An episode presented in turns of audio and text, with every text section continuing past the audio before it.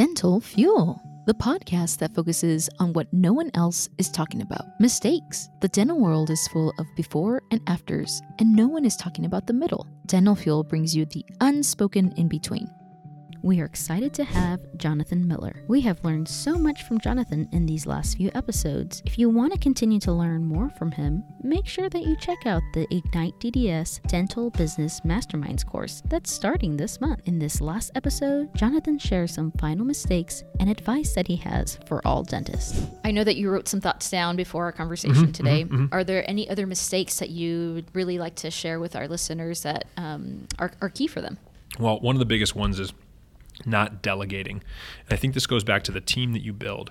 Whether you're building a, a startup, you know, from scratch, kind of a project team, and or going down that practice to purchase, that practice to purchase team is unique because you of course have due diligence people and things like that, but then you're also going to inherit a team. You're going to get a team that comes with the practice.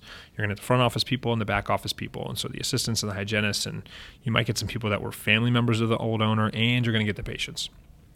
And so with that comes, you know, there's not a lot of training on this, but you got to be able to delegate. And I'm, Yeah, and I'm speaking. I'm speaking from my own experience. You know, I'm one of those that, you know, grew up in the Midwest. My dad was in the military. It's very much like if you want something done right, do it yourself kind of a Sure. thing. You know, um, and so with that being said, it was in some cases I've even taken it on as like this. Oh, that's what good leaders do. You know what I mean? But not really. You know, when you really kind of look at what what do good leaders do, they delegate and they promote and they put people in the right places. They put them in the right seats on the right path.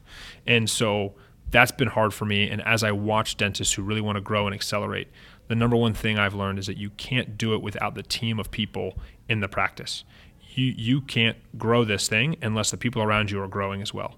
And so you've got to be able to delegate and even let people swing and miss. Let them take a step off the edge and go, "Oh, that water's cold," or "Oh, I need to, you know, do it mm-hmm. without the floaties or the training wheels or whatever analogy you want to use." It's really important that you delegate and then put them in a position to succeed, not fail. But even if they do, eh, it wasn't that big of a deal because we, we, we trained you, we put you in the right spot. There's a little bit of guardrails on it. And so even if you make a mistake, you're probably going to learn better anyway. And it wasn't catastrophic. I didn't put you in a totally, you know, scenario where, oh, yeah, if you swing and miss, this whole thing goes, that's it. We'll close the doors. We tell everybody to go home. Eh, we don't want to do that. But it's okay to let people kind of uh ha- have a strikeout, so to speak. There's another at bat that they can come up to. Yeah. Gosh, it's so important to build a good team for you in the practice and outside of the practice, just to Yep. help support you and you know help the day go go well when you are practicing in the in a clinical setting. Yes. You have offered a ton of great advice and thoughts for our listeners, but any any last uh, advice on on mistakes that our listeners can avoid? Last thing, keep the main thing the main thing. And what I mean by that is just be laser focused on your path, on what the end looks like, on the journey. Um, you know, I, I one time met a doctor who came up to me after I got done speaking about was kind of more of a reality check for doctors that wanted to sell. And I was trying to give them an education on, hey, great, you want to sell in, you know, two, three, four years. This is what the young generation is looking at. This is how they're going to view your practice. These are the things that excite them. And I kind of equate it to, you know, when somebody comes to your home, a realtor, and you want to sell, and they say, great, focus on a kitchen remodel and maybe a bathroom remodel if you have the budget.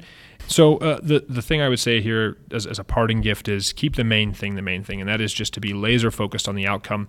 Uh, I had this doctor approach me one time after I got done giving this uh, discussion about, hey, this is what young doctors look for. This is how you're going to you know sell your practice for top dollar, so to speak. Or if you think you are, here's what you need to focus on.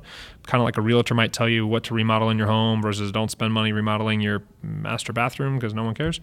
And so he said, "Gosh, if I would have just known, you know, the stuff you talked about tonight, if I would have just stayed focused on the dentistry, I wouldn't be working at the age I'm working at right now. I'm kind of already five years past where I wanted to be. I invested in my buddy's restaurant. I put some money in my buddy's driving range. I tried to always kind of chase the next thing, and I should have just focused on dentistry, invested into my practice, and." I think the number one investments you can make in is in yourself. If you going to the CE courses, investing in the technology, investing in really good team members is only going to improve the value of the number one asset you have, which is your dental practice. Jonathan, thank you so much Yeah, for your time. yeah. I truly appreciate it. If our listeners would like to connect with you, what's the best way? Uh, I'm on probably the best way is Instagram. To be honest with you, I'm on there as start your practice. Um, yeah, Instagram. I'm on there. I'm on, I'm on Facebook as well. Uh, Jonathan Miller. It's pretty, pretty easy to find me, uh, but that would be the best way. Slide into my DMs, whatever works. I love it. slide into Jonathan's GM, DMs for some um, help, you know, starting your practice, buying a startup, and look for Ignite DDS's help along the way as well, too. Uh, thank you so much for your time. Hey, thank you. Thanks for tuning in to this episode of Dental Fuel. If you would like to connect with Jonathan, you can find him on Instagram at start your underscore practice. Jonathan is also leading the Ignite DDS Dental Business Mastermind that's starting this month. This course will provide you the steps that you need to build the practice of your dreams. You gotta check it out. Check out the show notes for more information. If you'd like to connect with Ignite DDS, you can find Ignite on Instagram at Ignite DDS, and you can find me on Instagram at tsmaestas.dds. We will be back next week with another episode.